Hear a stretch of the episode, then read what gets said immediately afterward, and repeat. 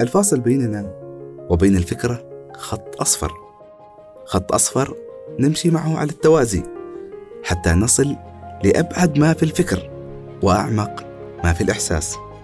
خط أصفر على جانب الطريق مثلا يحمينا من الخروج عن جادة الطريق أو بكل بساطة هو الشيء الوحيد اللي لازم نركز عليه ونحن نستمع للبودكاست. كثيرة هي الخطوط اللي نتوقف عندها. ودائما نسمع إن في خطوط حمراء لازم ما نتجاوزها. الخط الأصفر عكس ذلك تماما. هو ممتد ليوجه بوصلة الأفكار والأحاسيس إلى الطريق الصحيح. ونحن أبدا ما بحاجة لأن نقطع الخطوط أو نتجاوزها. تماما كما يخبرنا الخط الأصفر. يكفي أن نمضي مع الأشياء بالتوازي. وتبارك الذي خلق الوجود موازيا للكائنات. السلام عليكم. الحياة ليست إلا رحلة. نمضي معها حتى نتعرف على الكثير من الجوانب الحياتية الملموسة والمحسوسة. لذا ما زلنا نمضي معكم.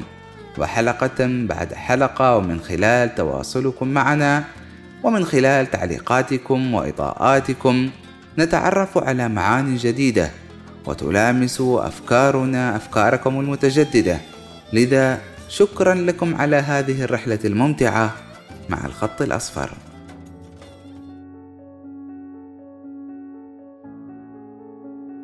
أنت أيها الإنسان. نعم أنت أنت يا من تسمع الآن. أناديك بضمير الإنسانية وأخاطبك على أنك وأنا يجمعنا ذات ضمير. ضمير الإنسانية العظمى. أنت. أنت هل تخيلت يوما أنك لست إلا صورة تكثف واحدة لكل هذه البشرية؟ السابقون والحاضرون وحتى اللاحقون. هل تخيلت يوما أنك لست هذا الجسد الذي لا يتعدى حدود ما تلبس؟ هل تخيلت أنك أكبر من ذلك بكثير؟ هل جربت يوما أن تستجمع قواك فتستشعر وجودك في جسد آخر أو في شيء آخر ربما يكون جماد هل أصابتك يوما نشوة عارمة فأحسست من فرط الشاعرية أن قلبك ينبض في هذا الكون الواسع هل يفكر عقلك بهذه الطريقة المجنونة؟ هل يقشعر جسدك لهكذا أفكار؟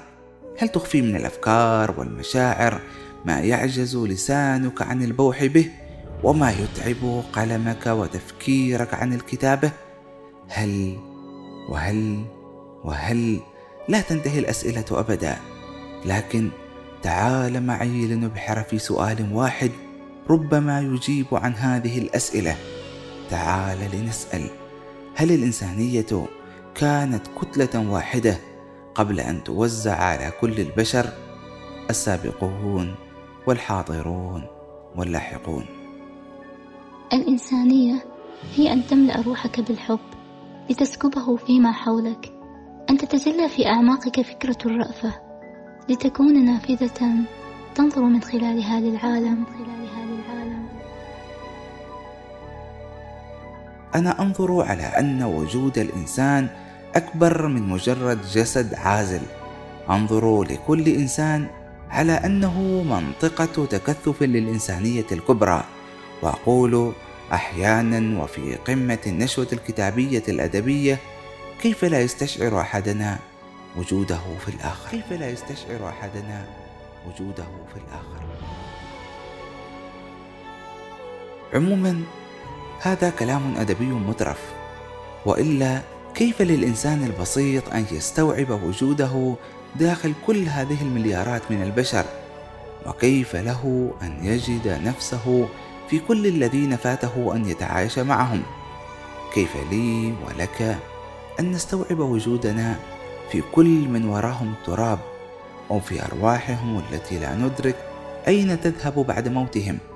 بل وأبسط من ذلك كيف للمرء أن يشعر بالانتماء وبأنه يشترك مع فلان ذاك الذي لا يشبهه أبدا في الصفات والشخصية أو ذاك الذي عاث في الأرض فسادا فأهلك الحرث والنسل أو كيف ينتمي المرء للذين يخربون بيوتهم بأيديهم؟ كيف للمرء أن يشعر بوجوده في داخل الذين يشل اللقاء بهم بحجم الهوة الكبيرة الكائنة بينه وبينهم؟ أسئلة كثيرة. تقود للقول أنه من الصعب أن تكون هذه الإنسانية موزعة على البشر والأصعب أن نقول أنها موزعة بالتساوي إذ نكاد نقسم أن فلان أو فلانيين أولئك الذين تمر صورهم الآن في مخيلتك من الصعب اعتبارهم بشر هم كل أستغفر الله بل هم أضل. في نظري أن الإنسانية تتمثل في الوجدان في المشاعر في النوازع الداخلية التي تدفعك كإنسان إلى مساعدة الآخر سواء المظلوم أو المحتاج أو الجائع أو المريض أو المضطهد أو الضعيف أو الخائف لتأخذ بيده إلى بر الأمان. الإنسانية هي النبع الصافي هي القاسم المشترك بين بني الإنسان وهي أشمل رباط بين البشر على هذه الأرض. الإنسانية أنت وأنا هو وهي دون أية إضافات تزرع الاختلاف والتمييز بين بني الإنسان. هل الإنسانية واحدة وموزعة على البشر؟ أعيد طرح هذا السؤال لأتركه هنا معلقا. لا جواب محدد.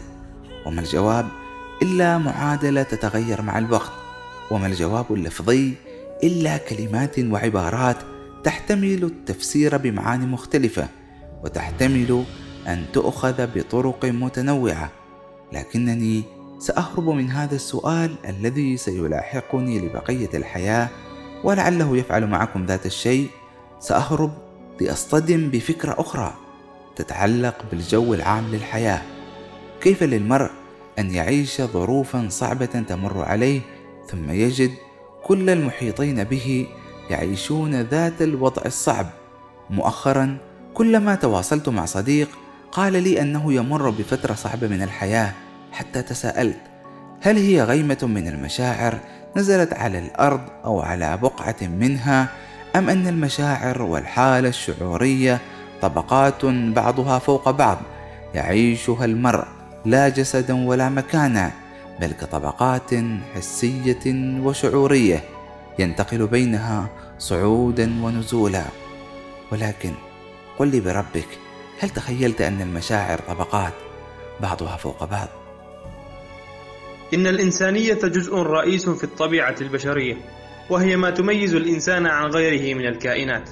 إذ سواء اعتبرنا أن الإنسانية هي المرجعية العقلية التي يفرق بها الإنسان بين الخطأ والصواب أم المشاعر التي ينطلق منها الإنسان في تعامله مع غيره؟ وسواء كانت تقاس بمقدار رأفة الإنسان على غيره أم بمقدار بحث الإنسان عن الحقيقة ومحاولة الوصول إليها واتباعها ستبقى الإنسانية بمختلف مسمياتها وتصوراتها وماهياتها هي النقطة التي تميز الإنسان وتمنحه حرية الاختيار والتصرف والتفكير والتعبير. أسئلة كثيرة وليس أسهل من طرح الأسئلة بل دعني أتراجع وأقول صعبة هي الأسئلة صعبة للدرجة التي ما أن تمسك بطرف السؤال لتخرجه بالكلمات من داخلك حتى تكتشف أنه سلسلة طويلة بلا نهاية وليس هذا موضوعنا الأساس. لذا دعني أعود فأخبرك وأنت تستمع إلي الآن. تصنع لوجودي في هذه الحياة كينونة كينونة تتعدى معرفتي بنفسي لأكون موجودا في داخلك. لو أنك الآن تستحضر أيضا أن خلف هذا الصوت الذي تسمعه المخرج ومديرة التسويق والمصمم وكاتب المحتوى والمدققة اللغوية لو أنك تستحضرهم كلهم في معرفتك فأنت تزيد عدد البشر الذين تصنع لهم وجودا في داخلك. وما نحن إلا الإيمان. يؤمن بعضنا ببعض. نؤمن بوجود الآخر لا شعوريا حين نعرف اسمه أو صورته. ثم نؤمن به إراديا حين نقدر إنسانيته. والإنسانية في أسمى صورها قيم. والقيم هنا مأخوذة من القيمة. لذا دعني أسألك عن قيمة الأشياء. عن صديق لك كم قيمته؟ وعن قصيدة تحبها بكم اشتريتها؟ عن لوحة فنية عن لحظة شاعرية؟ عن سفر إلى مكان تحبه؟ عن ذكرياتك؟ وعن كلمة طيبة قالها لك رجل غريب قدمت له خدمة بسيطة لكنه أجلها وأكبرها. دعني أسألك عن قيمة هدية حصلت عليها. سواء كانت زجاجة عطر أو سيارة ستقول أن قيمة الهدية في أنها هدية وفي أنها تأتي من فلان أو من علان. لكن دعني أسأل نفسي وأسألك إلى أي مدى هذا الكلام صحيح؟ الإنسانية هي فهمك لوجودك فهما كاملا شاملا واعيا. ثم فهمك للآخرين ووجودهم فهما كاملا شاملا واعيا. وتنطلق من هنالك. نعم أنت محق.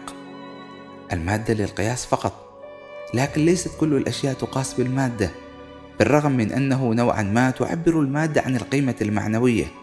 فمن يهديك هدية بقيمة عالية لابد أنه بذل الكثير من الرضا والحب تجاهك حتى يقرر أن يهديك الهدية. لكن المهم الذي نقصده هنا أن لا تتحول قيمة الأشياء لجانبها المادي فقط والأهم ألا ننسى أن المادة وحدة قياس ناتجة من التعامل والحاجة لتنظيم علاقاتنا المالية. يجب ألا تنسينا المادة القيمة الحقيقية للأشياء خصوصا تلك الأشياء التي لا يمكن قياسها بالمادة. وأقصد هنا القيم. نعم القيم تلك التي تشكل روح الإنسانية. هذه الإنسانية الكبرى الموزعة على البشرية لذا لا بد أن نلتفت لأنفسنا للناس من حولنا وللتعاملات بيننا فنعيد تقييم الأشياء. وهنا أقف لأعتذر منك عزيزي المستمع على هذه الجمل الأخيرة. أجدني قد مارست نوعا من الوصاية وأنا أتحدث عن ما يجب. لكنني وفي المقابل أستدرك فأقول أنها النصيحة. وكم نفتقد للنصيحة كقيمة بداعي عدم التدخل في شؤون الغير. من وجهة نظري لا أرى أن الإنسانية صفة مكتسبة ولكن الحس الإنساني يرتفع بقراءة الأدب حين نعيش حيوات أخرى. وكلما تأنسنا إذا صح التعبير ازدادت قدرتنا على مقاومة الشر والباطل المطلق في هذا العالم. دعونا نعود معا لبداية الحلقة وللسؤال هل الإنسانية كتلة موزعة على البشر؟ دعني أقول لك الآن ونحن على مشارف النهاية أنها كذلك بل دعني أغير رأيي وأقول لك هي أكبر من أن تكون كتلة وأكبر من أن تكون معدودة هي ذلك الإرث العظيم من القيم تلك القيم التي وضعها الله في فطرتنا وترك لنا أن نستكشفها كلها لنكتشف أنها كلها لا معدودة وأنها متطورة بقدر الحاجة إلى التغيير. لذا وحين تدرك البشرية بعد كل كارثة تخلفها الحروب على سبيل المثال أو بعد كل قضية تهز المجتمع الإنساني تعود البشرية لتوثق علاقاتها مع بعضها البعض كدول وأفراد بالمواثيق. تلك المواثيق التي لا تكون صحيحة إلا حين تقوم على القيم الإنسانية الأصيلة. الإنسانية بالنسبة لي هي مجموعة من الأفعال مجموعة من التصرفات والأقوال تجاه نفسي وتجاه الآخرين سواء كان هذا الكون الجماد أو الكائنات الحية التي تعيش فيه وتجاه الخالق كذلك. آه، ومنبت وأساس هذه التصرفات هو المرجع الديني. لطالما ترددت في أذهاننا الكثير من المفاهيم والكلمات التي تأتي لا إرادية بمجرد سماع كلمة الإنسانية. ولكننا لو تساءلنا بيننا وبين أنفسنا عن تعريف الإنسانية سنجد أننا وقعنا في حيرة لطيفة ومعان خفيفة. وسنجد أن الكلمات تعجز أن تصف ما نريد ويراودنا ذلك الهاجس الخفي الذي يقول لنا الإنسانية أكبر من ذلك بكثير. أكبر من التعبير والتفسير أكبر من المفاهيم والترسيم أكبر من كل ما نصف. القيم هي تلك التي تؤسس الحقيقة في داخلنا هي تلك التي تفرقنا عن باقي المخلوقات هي تلك التي تميز فلان عن الآخر بقدر وجودها فيه. لذا نصف فلان بالشجاعة لمواقفه ونصف فلانا بالصبور لتحمله. ونقول عن قوم ما عندهم كرماء. وبالحديث عن الكرم مثلا فإن الكرم كقيمة تبين جانبا مهما إذ الكرم قد يكون مخصوصا لفلان دون آخر لذا هو ليس قيمة أصيلة عند صاحبها. فالكريم إنما كريم لذاته يكرم الضيف دون أن يعرف أصله ونسبه أو دون أن يرتجي عائدا ما أو ردا بالمثل. وهذا يوضح كم هي القيم خالصة. لكننا وفي ذات اللحظة لا نستطيع أن ننفي عن أحدهم قيمة من القيم.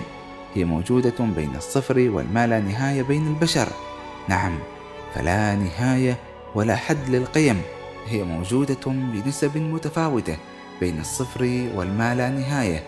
نبصرها أحيانا وتخفى عنا لقصر النظر وضعف البصيرة في أحيان أخرى. لذا لا تكتفي القيم بأن تكون أمرا ينظم علاقاتنا نحن كبشر مع بعضنا. هي ليست الإنسانية فقط هي تنظم علاقاتنا بكل ما حولنا. لذا وأنت تستشعر أن قلبك ينبض في هذا الكون وأن كلك سابح في هذا الوجود وأنت يقشعر جسدك من إدراك كهذا. تصل إليه في لحظة تجل تأكد بأنك سابح في الملكوت. وبأن كل ذرة في داخلك تسبح الله وتقودك لأن تصل إلى قمة الروح الإنسانية. كانت هذه الحلقة الحادية عشر من بودكاست خط أصفر الخط الذي نمضي معه على التوازي حتى نصل لأبعد ما في الفكر وأعمق ما في الإحساس